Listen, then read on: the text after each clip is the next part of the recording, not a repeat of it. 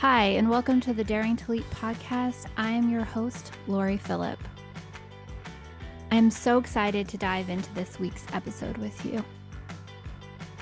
So, on this week's episode, I'm going to teach you how to design your day for success so that you can elevate yourself from the busyness of the day and make progress on the things that will actually make a difference in your career and your projects. So, let's get started. So, this one is one of those topics that we've all been there.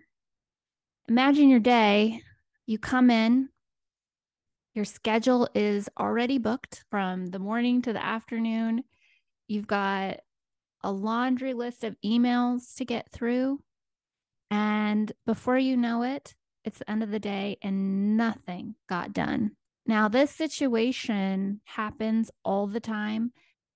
So, how do we elevate ourselves from this situation and find the time to focus and the energy to tackle the actions that will actually make a difference in your project or your job.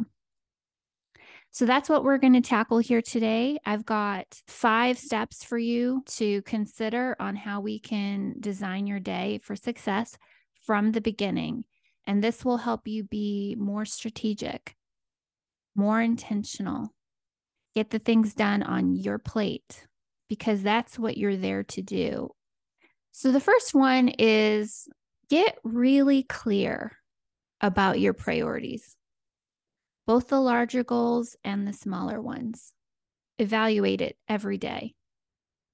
What I want you to do is when you think about what are your priorities and you think about, okay, this year, my goals and objectives in my position are this, and these are projects I need to get done, those types of things, right?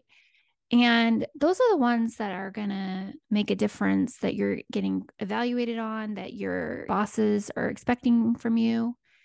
And those ones need to be in the forefront of your mind as you come into your day to day because you're going to get caught up in all the demands from everybody else on their priorities. So you want to be really clear about that. And what I challenge you to do is include your personal priorities in the list and values like your health, your family commitments, things like that, because at the end of the day, those are important and those will help make you a better professional and leader in your career.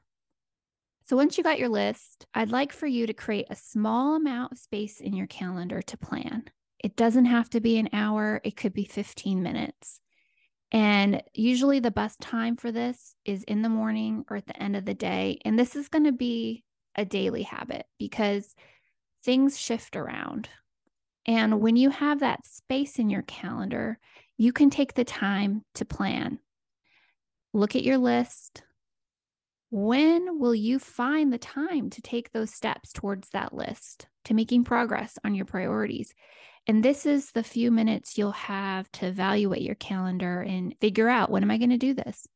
You know, if you have to schedule it with yourself, you just decide, make appointments, things like that. The next thing is really important and probably the hardest thing to do on this list. And that is practice saying no to new actions, requests, and projects that do not align with your priorities.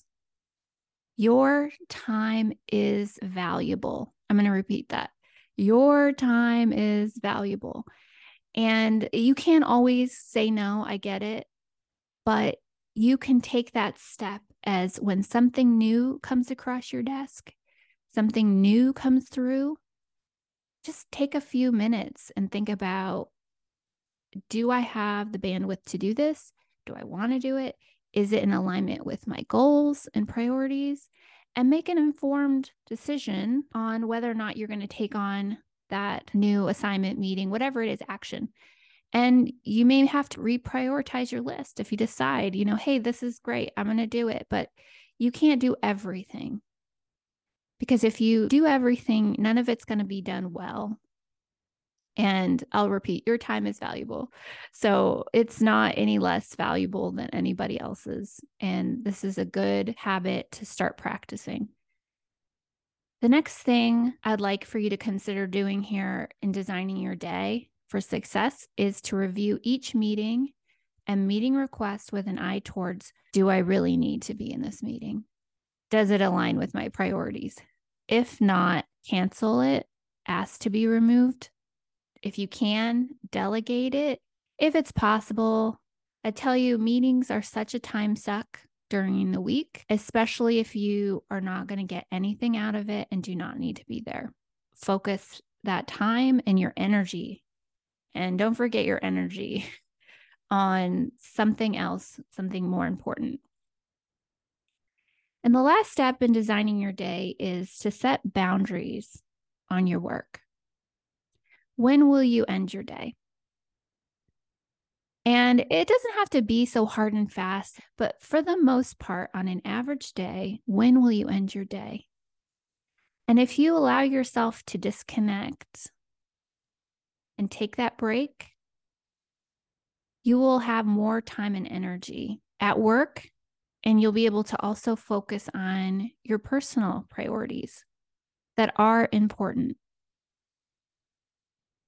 So, just to recap, we talked about five things you can do to design your day for success. Get really clear on your priorities. Two, create a small amount of space in your calendar to plan.